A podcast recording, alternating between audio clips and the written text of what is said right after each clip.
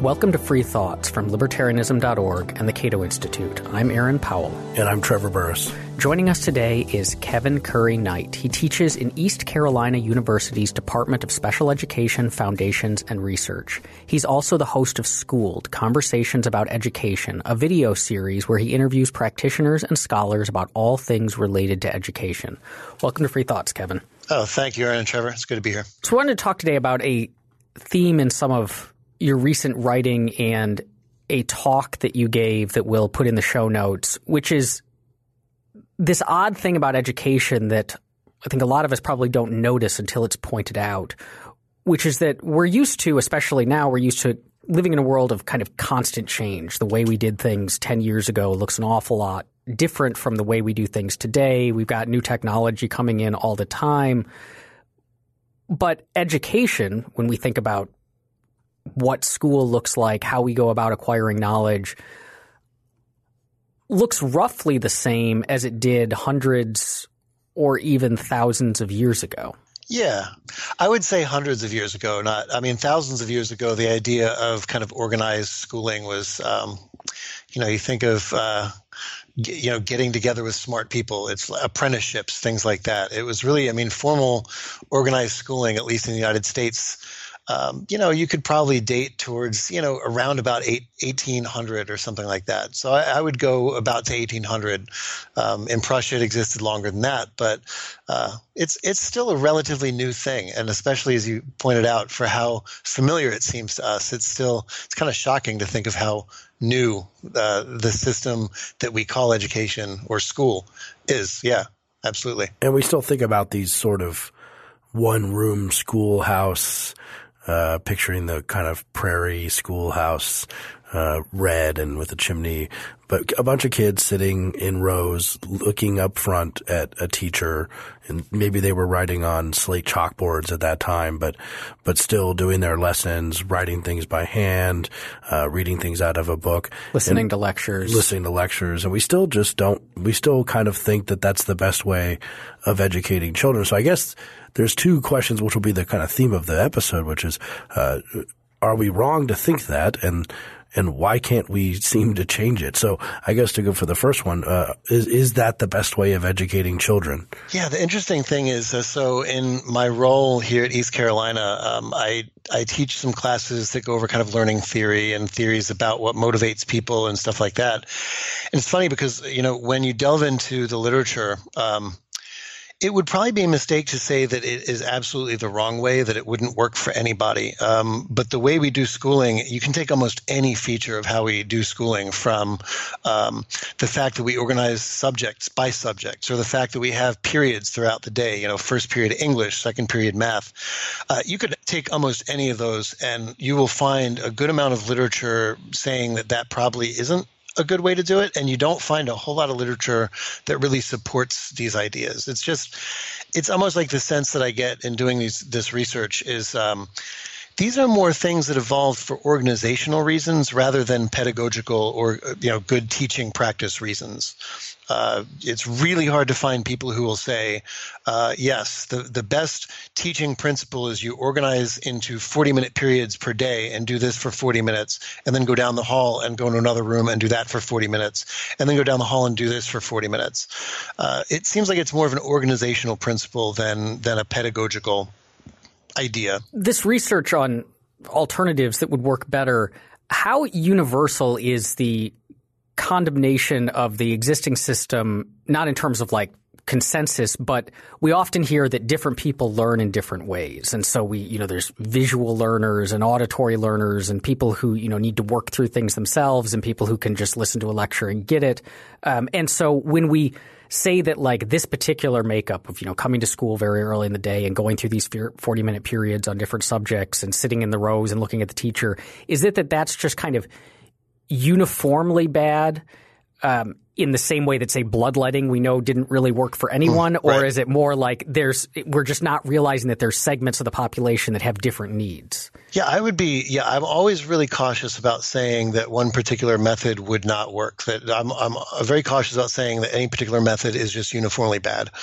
Um, because usually that's our tendency is to say, well, if that you know if that method's bad, what's the right way to do it? And I, the more I, I think about it, look at it, and and uh, and whatnot, the more it really looks like it's that there may not be any best way that works for all or even a majority of the population. Now, you mentioned learning styles. It's funny, but that's actually uh, one of the areas of the literature where there actually is a fairly strong, uh, I don't want to say consensus because it depends on the literature you look at. Um, but most of the people who've really done in depth studies of the idea of learning styles find that learning styles don't actually exist. Um, it's tempting to think they do, especially if you're like an educational pluralist, like I am. Ten- the tendency is to think they're kinesthetic learners, they're auditory learners, they're visual learners. But what people, uh, you know, so like psychologist Dan Willingham has uh, undergone a, a, a, massive literature review of all this stuff on learning styles, and he's found that uh, while there really aren't learning styles. There's no indication that there are some people who learn best in auditory and some who learn best in kinesthetics. Uh, but he does say there, there are such things as learning preferences. And what we've done is we've mistaken learning preferences and learning styles. It's a bit of a complicated discussion, so I won't sidetrack too much there. Uh, but there are such things as learning preferences. So it may not be that I, let's say, learn best when I learn auditorily, but it might be that I prefer to learn auditorily. And of course, if I prefer to learn auditorily, I'm going to be more engaged, which probably will mean that better learning outcomes will happen. Um, so I, I, I, think very few people would disagree with the idea that at very least there are learning preferences. Some people are going to make sense of certain things this way, and other people are going to make certain sense of things another way. And the problem is trying to think that there's one best way for learners to make sense of a thing. Let's go back and talk about some of the history then, uh, because we we are always updating I mean, especially the government's involvement, of course, uh, in trying to research learning preferences or, you know, they they do research new ways of doing things. They may not be very good at changing, but let's talk a little about how we got to this point of schooling that we, we think is sort of the the best way of doing it, and you know we can't imagine a way of changing. How do we get to this by age, uh, grouping students by age, subject matters, teachers standing in front of classrooms, seven o'clock to three o'clock or nine to five, uh, summer vacation, all these. How do we how do we get to that point? Sure. Well, I mean, all of those things are going to have a different story attached to them. So I'll give you a little bit of a truncated version. Um, and this is a very truncated version, so I'm going to kind of oversimplify a few things. Uh, okay, so in the very early start, let's say of, Ameri- of American schooling, which is what I'm kind of focusing on, um, schooling was kind of the responsibility of the family, of the community, and sometimes of the locality, depending on where you were. Uh, so, some localities, especially in the Northeast, the New England states, there was always kind of an urge towards a public system of schooling. So, they had pretty well organized at least for the time, uh, were what were called common schools that were uh, somewhat tax supported, usually tuition subsidized them, but uh, it was really kind of a locality affair. Uh, the middle Atlantic states had usually something that looked more like a voucher system, believe it or not. Uh, so a state like Pennsylvania would often, its districts would often say something like this. we know that there are certain poor kids in our district or certain or our area. so what we're going to do is the locality will keep track of how many poor kids there are in that district, and we will allocate tax funds, usually through property taxes and things like that, towards those kids so that they can buy whatever education they can afford with the money, and everyone else is kind of on their own. Uh, the southern states very rarely had any sort of formal education, and it kind of makes sense if you think about how spread out the southern states were and how agricultural they were. Usually, your education was um, family level. Uh, you might do an apprenticeship. You might go to what's called a dame school, where someone opens up a school in their house, and you might go there. Uh, basically, it was very, very unstandardized. Uh, every district had, or every area had their own way of doing it. Uh, so enter the school reformer Horace Mann in Massachusetts. And Horace Mann was kind of a visionary for his time. Um, Horace Mann in the New England states and Massachusetts in particular saw his mission as the head of the sec- of the Board of Education there. Um, said, you know, our goal is going to be to standardize the system that works best. Because what we have in Massachusetts is this area does it this way and this area does it this way and this area does it another way. And it really your education is going to depend on where you live and we want to make sure everyone gets the best education. So his idea was we want to as a board of education be like a clearinghouse for all of the ideas of how school runs and we're going to figure out the best of those ideas. And when we do that we're going to disperse that information to all the localities because his dream was to have a, a almost a uniform school system, uh, and for really altruistic motives, right? He, you, you, you don't want a system where uh, you know poor kids are going to get a, a horrible education because their locality doesn't know how to do it, and rich kids are going to get a great education because their locality is really well informed. Um, so he wanted to have this really more centralized, standardized system. So in um, I think it was 1832. Um, he went to uh, uh, Europe and he looked at all sorts of European schools Scottish, Irish, English, uh, Austrian, Prussian, um, German, you know, schools. And he really, really liked the Prussian system the Austrian system as well. Uh, they were very similar systems. So he wrote an essay. I, uh, if, if, I recall right, it's his seventh annual report on education. He gave an annual report every year, and he, he wrote, you know, we have to try to institute this Prussian system. What he liked about the Prussian system was that it was very organized and it was very centralized. Uh, from what he saw, all the schools looked roughly similar. And they had a lot of the features that we have in schools today. So they had things like students were divided by age and or ability level, which usually was the same kind of thing. You know, 10 year olds were, were together unless you had extraordinary ability, in which case you might go up a grade or whatever. Uh, they used letter grade kind of a system, which makes sense. If you, if you want to progress up an ability level, obviously you need a graded system to do that, to figure out if you're above average, below average, whatever. Um, it was I want to say it was completely teacher centered. The Prussian system tried not to be teacher centered, um, but it has a lot of the features that we have today. It was very centralized, very organized, uh, very academically based, subject divisions.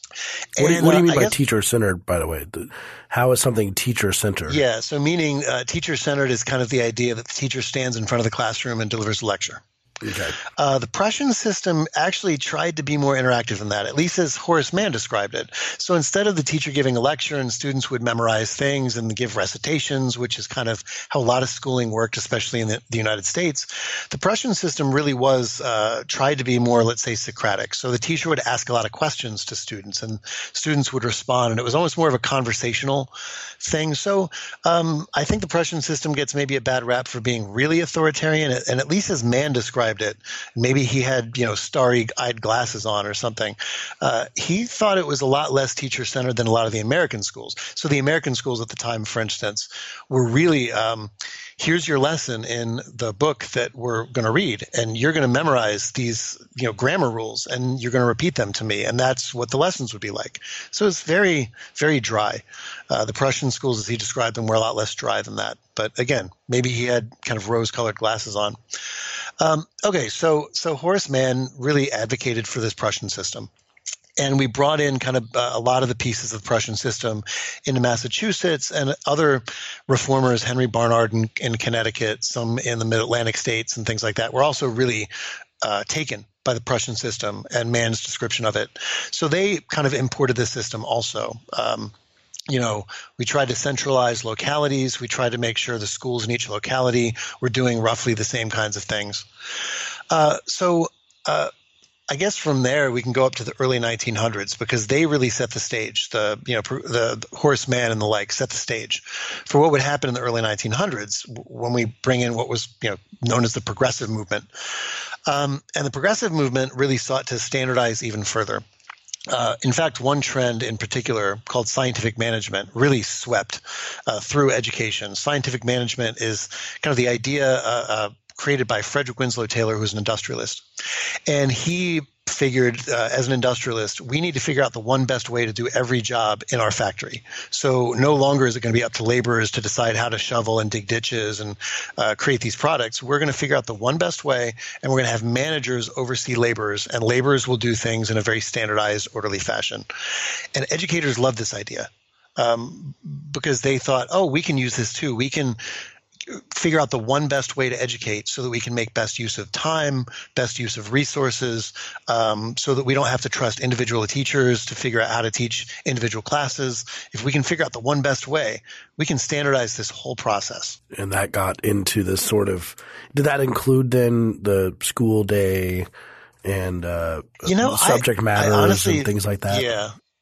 Um, well, subject matter, I guess, came with, um, it's tough to say when we really started organizing into subject matter. I'm, I'm going to have to plead a little bit of ignorance on um, exactly where. I know in the Prussian model there were subject divisions. I don't know exactly what the subject divisions were. I think there was, you know, divided into language, math, science, um, penmanship. I think was kind of a separate subject area, at least as Horace Mann describes it in his seventh uh, annual report. Well, it seems like it seems uh, like you, you have maybe some of it could do with urbanization because you do have this spe- this, the specialization is limited by the extent of the market. So you have the one room schoolhouse might have been less subject matter oriented than it was the, the large yeah. urban place where, and also yeah, you couldn't group it, all the kids into age when you only had 25 right. kids in the town who were going to the school. That's right. I mean, the one room schoolhouse, not to glorify it because there were definitely, um, some big challenges with that. But you're right. I mean, when you had 10 to 15 kids coming to school, let's remember that the one room schoolhouse in the early 1800s, even late 1700s, that you know, education wasn't compulsory. You didn't need to send your kids. So a lot of families, in fact, didn't send their kids to the one room schoolhouse. So you'd have 10 to 15 kids showing up, and often they would show up with whatever book they had from home. So sometimes that would be the Bible, sometimes that would be whatever quote unquote reader they could afford. And the teacher would just kind of uh, teach everyone individually because there was no option. So, yeah, you're right. I mean, subject matter divisions and period divisions and age grouping really happened once schools started expanding. And that happened during Horace Mann's kind of period, is when you saw schools start to really expand in size. So now the best way to do it is well, if there's going to be one teacher for 20 kids, um, and you know another teacher for another 20 kids you might as well divide kids by ability level because that's going to make the most sense for one teacher to teach 20 kids. And you might as well divide them by subject because that's going to make a lot of sense for one teacher to teach 20 kids of similar age grouping on the same subject. What does not divided by subject look like? Because like it, I, yeah. i'm trying to imagine what it would look like to say okay we shouldn't keep math separate from English. You know, we're going to somehow blend those. Aaron's having a Statrix problem. No, yes. there's an episode, uh, ep, uh, episode and thing I'm writing called the Statrix. He can't imagine the other world. Well, no, so. I can. So I, this is what's what strikes me as interesting when you're describing these these characteristics of the traditional or the Prussian model is my wife uh, before we moved out to DC when we were living in Denver. My wife taught at two different private schools, private elementary schools, and in both of those, the model was the the kids were still grouped by age, but you had basically two years with the same in the same grades. It was like first and second graders were together, sec, uh, third and fourth graders were together, um, and then so you got that that kind of abilities could be mixed, and you know you you moved along or you spent extra time in things, and then also it was um, stuff was not broken into subjects. So she, as the teacher of 20 kids, would figure out what topic interested each kid. And these were all gifted kids, and so they're often strange. Um, so sometimes it yeah. would be like, wonderfully strange. Yes, he's not. He's not saying a no, bad thing about but this. But it would be like you know they'd be really obsessed about dinosaurs. Another kid would be really obsessed about hockey, and another kid I remember was really obsessed with vomit. Um, and, right. and you right. and then you build a curriculum around that particular topic. And so we're going to use hockey this with this kid to learn about math and history and social studies and science. And then the next kid, you know, you have to build. And so it's very work intensive for the teacher, but it seems like it's, right.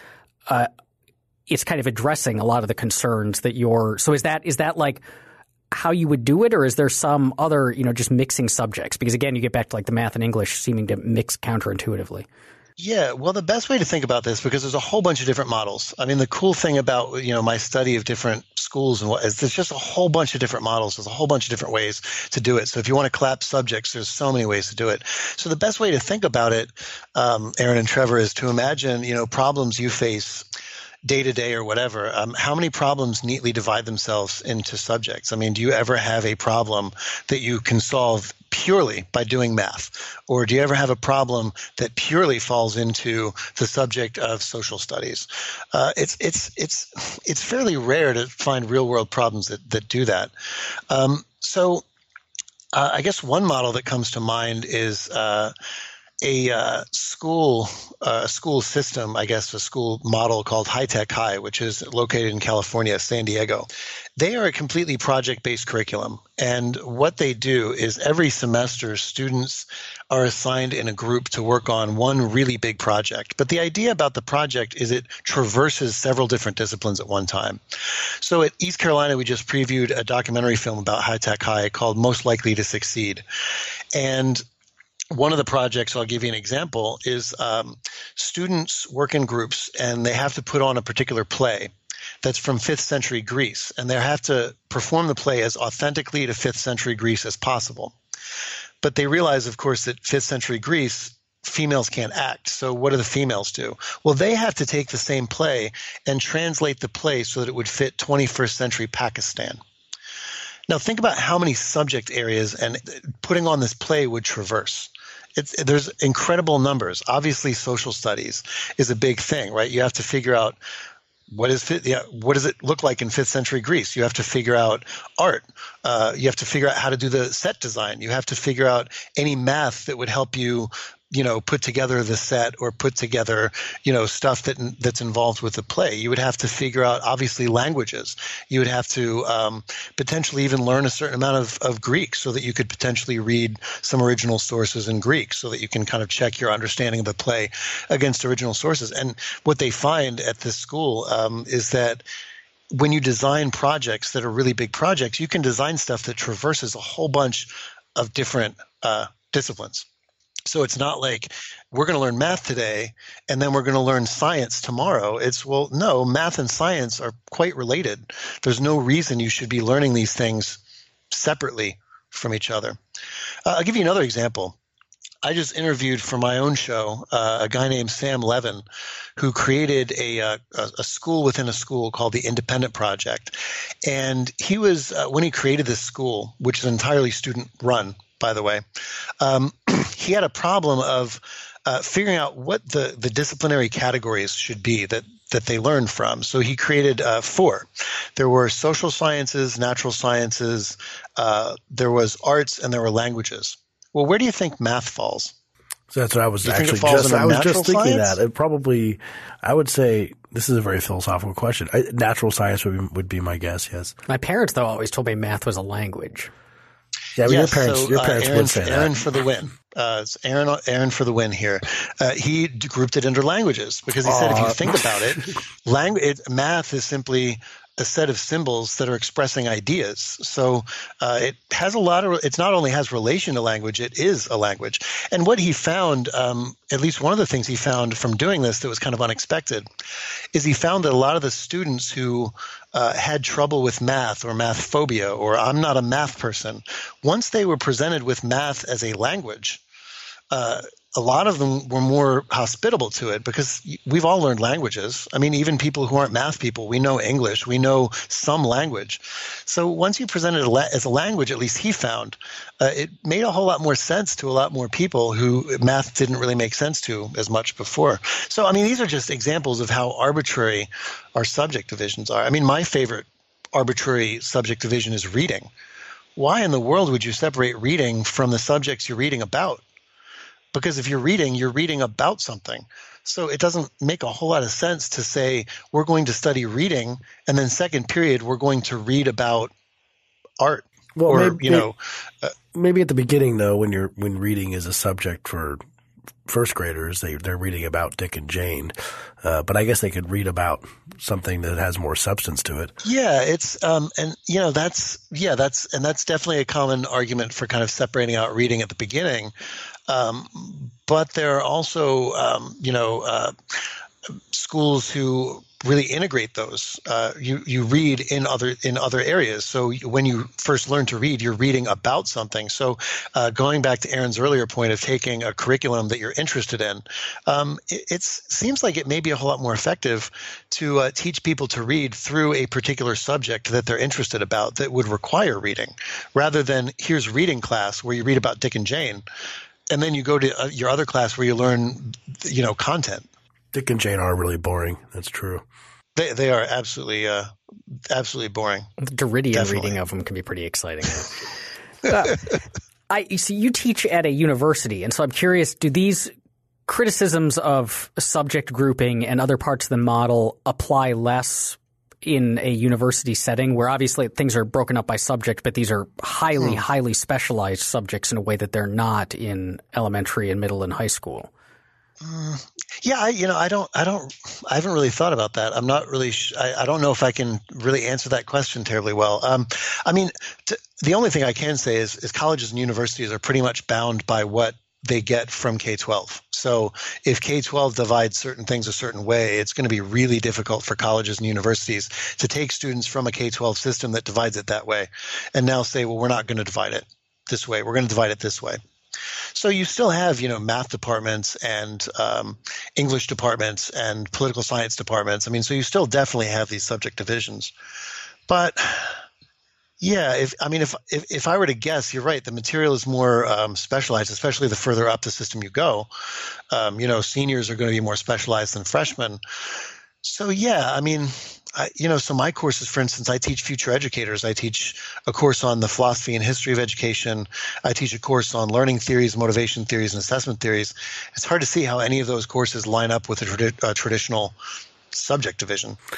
It is interesting though when you think about how much just the general public, the K through 12 public schooling affects obviously the universities and, and a lot of the way that we, we live our lives and our movies, Breakfast Club, things like this. And it is, it's a little bit disenchanting if you really start thinking about uh, challenging the assumptions of how we have to do this and thinking about the possibilities that simply aren't going on, or at least on a very broad scale for different types of schools and different types of ways of doing things why are we so stuck in our ways? What what what is going on to make us just continue to use this Prussian model? I mean, I always tell students when I lecture, I say it's a pretty good bet if something hasn't changed in 130 years, despite airplanes and computers and everything else, that the government is running it. That's a, it's a general, generally a good bet. So why are we so stuck in the stuck in the rut? Well, I, there, I mean, there's there's probably several reasons that are all kind of, um, I guess, um, colliding together. I mean, one is kind of what you mentioned is that not only is it government that's in control of it, and of course they don't have any real, uh, you know, price incentives or anything like that that would exist in a market to kind of change things. Um, but there's I mean, there's some sort of cultural entrenchment as well. I mean, if you think about schooling, uh, everyone has been through this, some sort of schooling, and most of us have been through the schooling that we're talking about now with age divisions and subject divisions, stuff like that. So, um, actually, historian David Tyack uh, and Larry Cuban have written a book um, on why schools don't change very much and why reform efforts meet with a lot of resistance. And one thing they said that I think is, is just very true is um, once people get used to a certain type of schooling, um, it's really hard to think about what an alternative model would would even look like. It just becomes so obvious. Um, for instance, in my Foundations of American Education class, I tell students we're going to just look at some of these features of schooling that I bet you probably haven't really paid that much attention to before. Most of us haven't, and students come out of that class saying, you know, I it never really dawned on me to question the idea that we divide people by age. Why wouldn't we? Uh, but now it's kind of like why why does that make sense? What's the rationale? So uh, another story about that is I have a friend, a teaching friend, who was talking about how his district was uh, thinking about uh, not requiring Shakespeare, I think, the 11th grade year in English because they read Shakespeare in 10th and 11th grade. So the idea was there's a lot of other authors we could use. Why do Shakespeare twice in a row? And uh, he said when the district entertained this to parents and stuff like that, I mean, there was just a huge outcry. Like, why would you take away Shakespeare in 11th grade? And so the district and the teachers were asking, well, you know, what, what is your objection? And their objection was, that's just not what you do in school. 11th grade, you just do Shakespeare. That's the way it is. Uh, I think we think I, I, think that's kind of what happens in education. It gets this kind of cultural lock-in. We just assume the way we did it is the way school looks. So any other way, uh, if there are reform efforts or whatever, we just kind of say, well, that's not what school looks like. And it's even bigger. It's you mentioned this with uh, night, uh, summer vacation. It could be bigger than just the school effects. Like, why do we have summer vacation?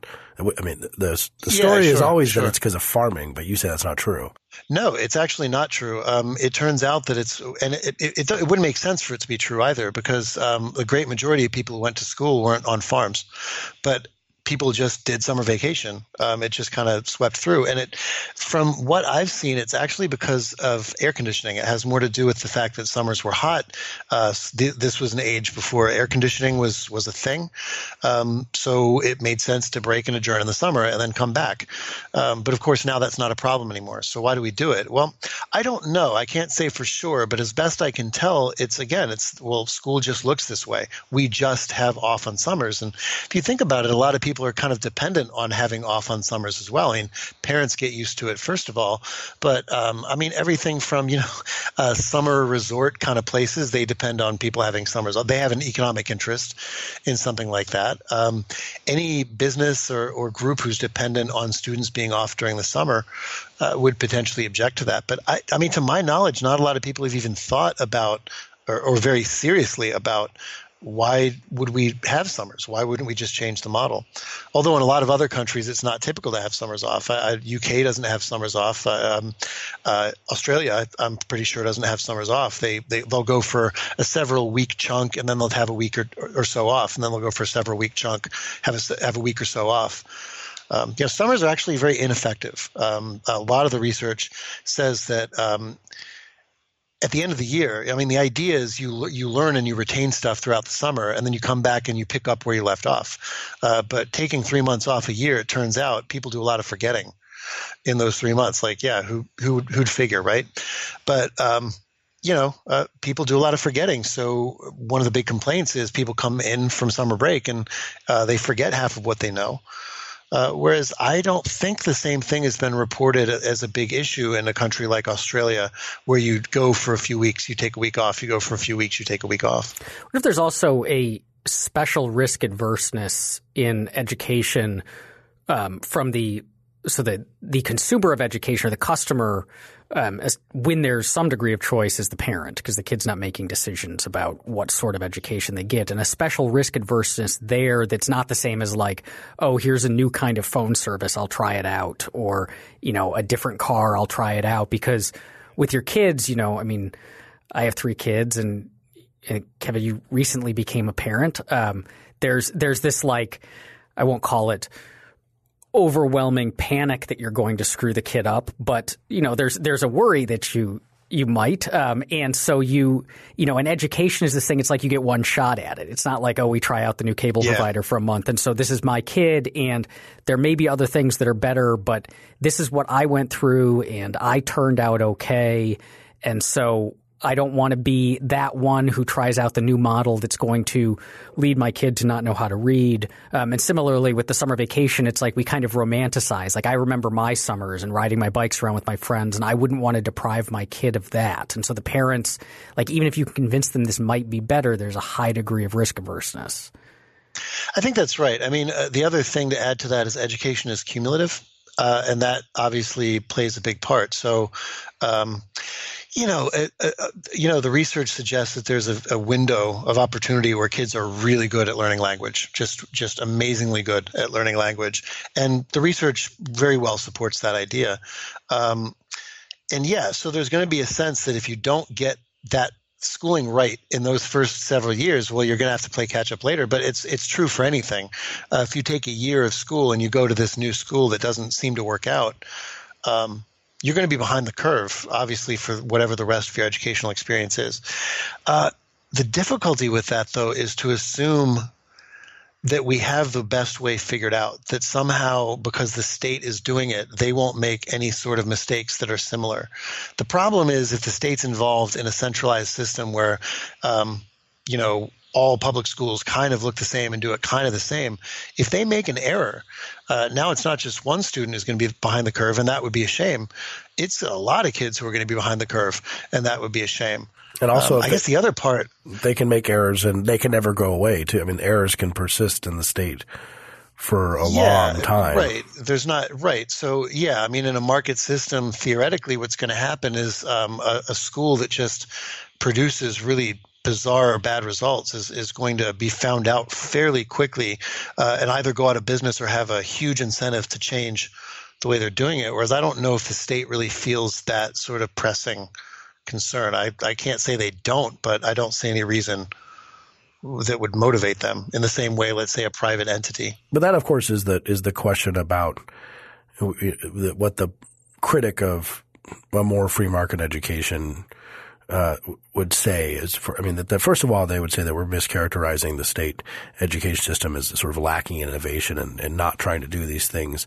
I mean, they, they sit around and they talk about new ways of doing things and they do change a little bit. They introduce computers and they introduce smart uh, boards, uh, smart boards and things like this. They, they try. They, I mean, they're, they are definitely trying. They're, they're trying, but their version of change is tinkering around the margins. Their version of change is so, I mean, computers is a great example. You know, the big push right now is bringing tablets and iPads sounds really innovative, right? But when you go into schools and you look at it, as a lot of my colleagues have, what do they find? Students are doing worksheets they're just doing on on iPads. So it's not, you know, it's they're not really uh, they're they're they're doing the same stuff. They're just doing it with new technology. Um, whereas I would, I mean, I would have to imagine that there would be a lot of of, of you know private companies or organizations, nonprofits who would feel a lot more free to actually really try to innovate more than that. Uh, you know, so when the state does it, they they really tinker around the margins. Their innovations are not generally changing the nature of anything. It just changes the delivery model or whatever. Is the objection to this sort of state education or the free market education? I mean, it could be that they think that these kids, like as Aaron's question, a high desire to choose a safe option for their children and not something risky like a newfangled school that teaches finger painting for two hours in the morning and then has a sensory deprivation tank and lets them sleep for two hours in the afternoon. I mean, whatever, what, you know, the, and right. then that, that, as you said, it's cumulative. So that fails the kids. And so we have a big problem now that these kids are being failed by these free market schools. That could be one, one objection, but they also, they might think that there is a, a need, and this is something I didn't hear you mention in your, in your little history of, of public education that there is a need to standardize the curriculum in order to produce good citizens of a certain sort. And I don't mean something really goose steppingly Nazi right here by saying producing good citizens. If you just ask, ask a person what do they think a, a good person in this society needs to know, and everyone has a different answer to that question. Music, math, reading, five languages, you know, travel around the world, whatever. That's what makes good citizen. Environmental stewardship, all these things make good citizens. So they they might want to control the curriculum in order to do that, and that's also part of the history of American education too. Correct? Yeah, absolutely. Yeah, and those are two objections that you do hear a lot, and they're they're definitely objections worth taking seriously.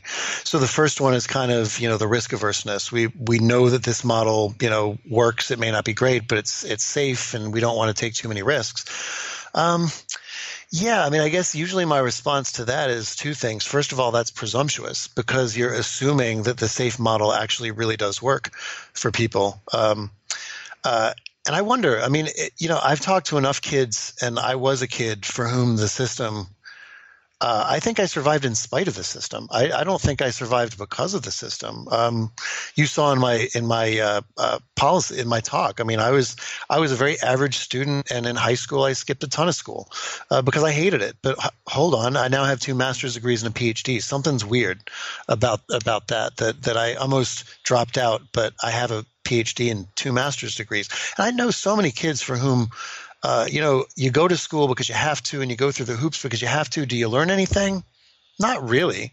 Um, I always challenge people to think of how much, how much factual, explicit, like factual information do they know now that they know they learned in school? Like, can you attribute to school? You spent 12 plus years in school. How many things do you think you retained? Uh, so it assumes the system's working, and I, I just uh, I'm not sure if the system's working. Uh, maybe people are in, surviving in spite of the system. Um, but I also say, you know, it, we don't know how much better th- we could be. We don't, you know, playing it safe is good in some ways. You want to avoid risk. Um, but also, it would be really nice to see if some of these ideas uh, are really good pedagogical principles. Um, and the only way we can do that is if we allow experimentation. And the only way we can allow experimentation is to allow the possibility of failure. Um, and maybe the system doesn't experiment because it's so big. Uh, big systems can't experiment that well. So if we disaggregate and we decentralize in a school choice kind of model, uh, you could take risks because if there is failure, it will be regrettable, but it will be contained and it might weed out fairly quickly, whereas in a state system, it won't. Um, but then you talk about the second objection being um, everyone needs to know a certain number of things in common, I guess, to be good citizens. This is an argument made uh, most famously by a guy named E.D. Hirsch, who put out a book several years ago with the title Making Americans, um, or The Making of Americans, I think it was. The, the idea that a society can only cohere if people have a certain amount of knowledge in common. And I guess my problem with that is I can see that point that, you know, we all have to know a certain amount of stuff. But if we all really have to know a certain amount of stuff, um, does anyone need to tell us that we know that stuff? Like, if I really need to know how to speak English uh, because I can't get by in society if I don't, do I need someone telling me from the school system, hey, you need to speak English?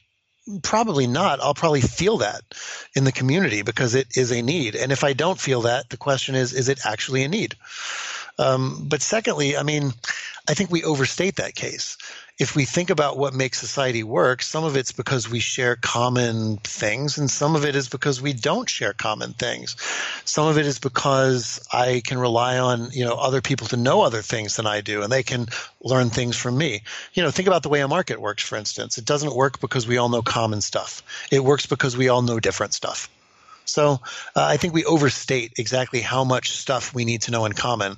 And certainly, I would say probably not 12 years worth. A couple of possible problems with using school choice or freeing up the system in order to experiment. Um, first, we do have school choice. It's not widespread, and we still have this very large public school system that's very top down, but there are alternatives out there. There are private schools, there are charter schools, there are other systems, there's homeschooling, but even in those, there are occasional ones that go really outside the box, but even those tend to stick pretty closely to the model that is in place in the public schools. They're not meaningfully different. And the other one is the way that competition works, like the failure. It seems like one of the issues with education is it takes a long time to figure out whether it's working or not. So, you know, I went like I went through 12 years of K-12 and um, more than 4 years of undergraduate study and then law school and arguably my education didn't pay off or didn't get to a point where we could say well was he educated well or not until I was hmm. 30 you know and so so I think some of us are still wondering. So just saying. it's possible, but you know we've we've at least marginally moved into it. Um, but that's I mean that's a long time to say like we you know here's a new model let's try it out but we won't actually know if it's working or not until these kids graduate and go out into the workforce and we can do long-term studies of whether they're successful or not on different metrics. And so it's harder to for the especially the parents the ones who are making these decisions to really judge. Yeah. Um, so here's a thought on that, and I'm not sold on this thought, but I'm not sold against it because I definitely hear that criticism and I understand, you know, the the, the force of it.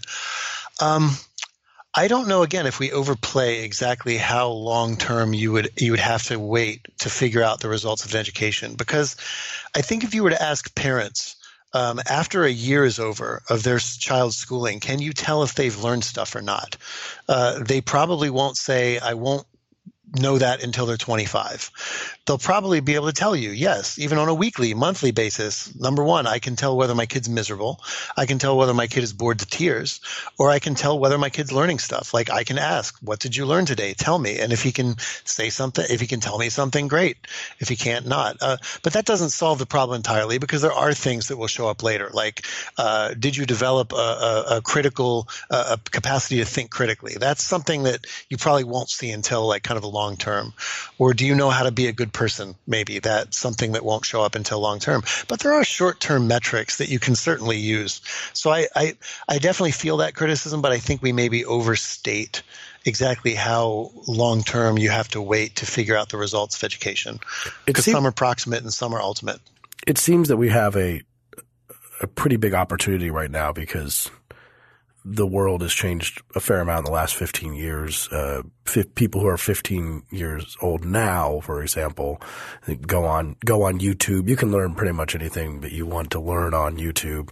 Um, people are teaching themselves everything from uh, musical instruments to how to change their oil in their car and things in between. Of course, we have Khan Academy and and sure. open courses and and libertarianism.org libertar- guides. and libertarianism.org guides yeah. and this podcast. We have all these wonderful educational resources and YouTube being the second largest search engine. Yeah, yeah. So yeah. so and we have a economy that is changing. People are starting to think about job skills and universities different and there's a lot more ability to, you know, we have people becoming YouTube stars because they're teaching everyone how to knit. There's just a lot of things changing. Do we have an opportunity because of this to actually start getting a widespread rethinking of what education is, what its purposes are, and to maybe start to break a little bit of this stranglehold that the Prussian model has on the system. You know, it's interesting because I've been thinking a lot about this, uh, going back to the criticism that we mentioned about uh, education teaches people kind of the same stuff. Like we have this idea that in school, if we don't teach you all the things you're going to need to know once you go into adulthood, that somehow it's going to be catastrophe for for people. Like we have to teach every every you know this important thing and this important thing and this important thing. I was thinking about like okay, let me apply that to my own education and see if that was true for me. Um, so I grew up, I, am 39 now. I grew up in the age where computers and the internet kind of rose with me.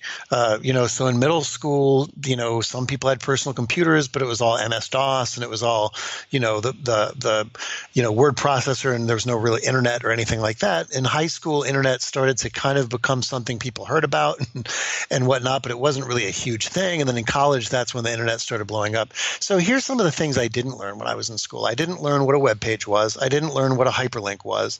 I didn't learn what a Google search was or how to do one because Google didn't exist yet. I didn't learn how to make video calls. Uh, I didn't learn texting. I didn't learn any of that stuff.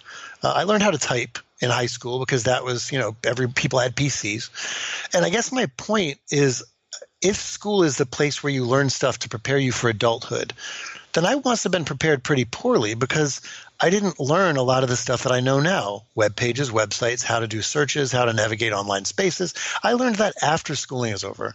And I think that's true for a lot of people. You learn stuff after school happens. And in fact, we forget a lot of the stuff from school.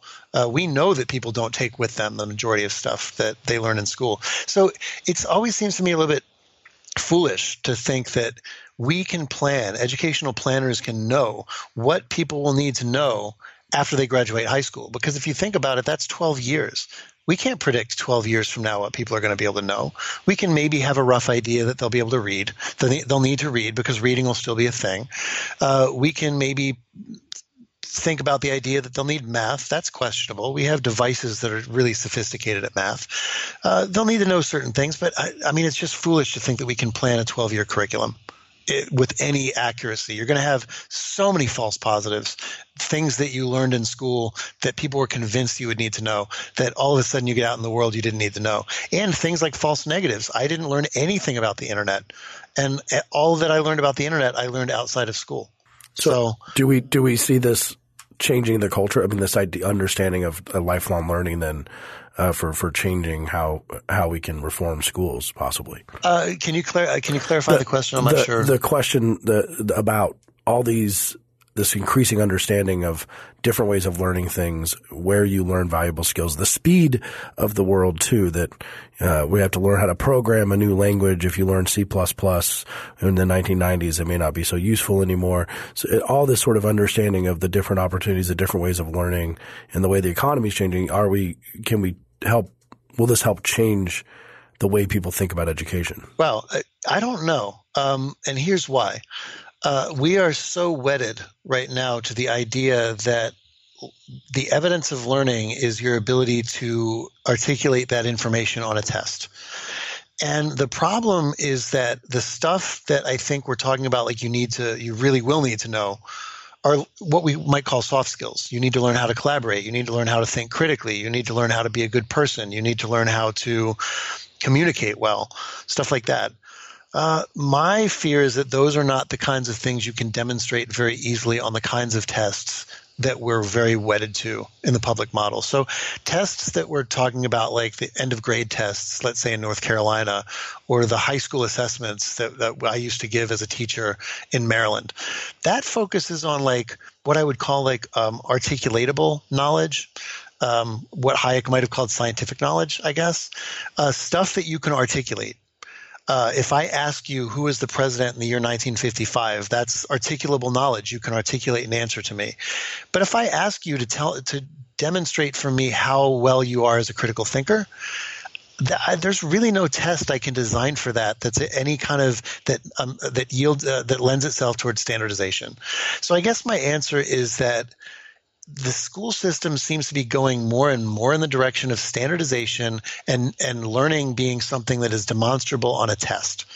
And I'm not sure the kinds of skills that people really will need in the future, the kinds that would lead, you know, that maybe other schools could teach better than, than we do in, in um, school systems now. I'm not sure that kind of information or that kind of knowledge is the kind of stuff that's articulable for a test. So I, I guess I'm somewhat pessimistic about that because the school system really is going more towards that. You have to be able to demonstrate this on a test, otherwise, it doesn't count as knowledge. And that limits the amount of innovation that you could potentially do, at least within the school matrix that we have now. If you've enjoyed listening to Free Thoughts this past year, I encourage you to check out libertarianism.org's Facebook page, where you can vote on your favorite episode of 2016. Free Thoughts is produced by Evan Banks and Mark McDaniel. To learn more, find us on the web at www.libertarianism.org.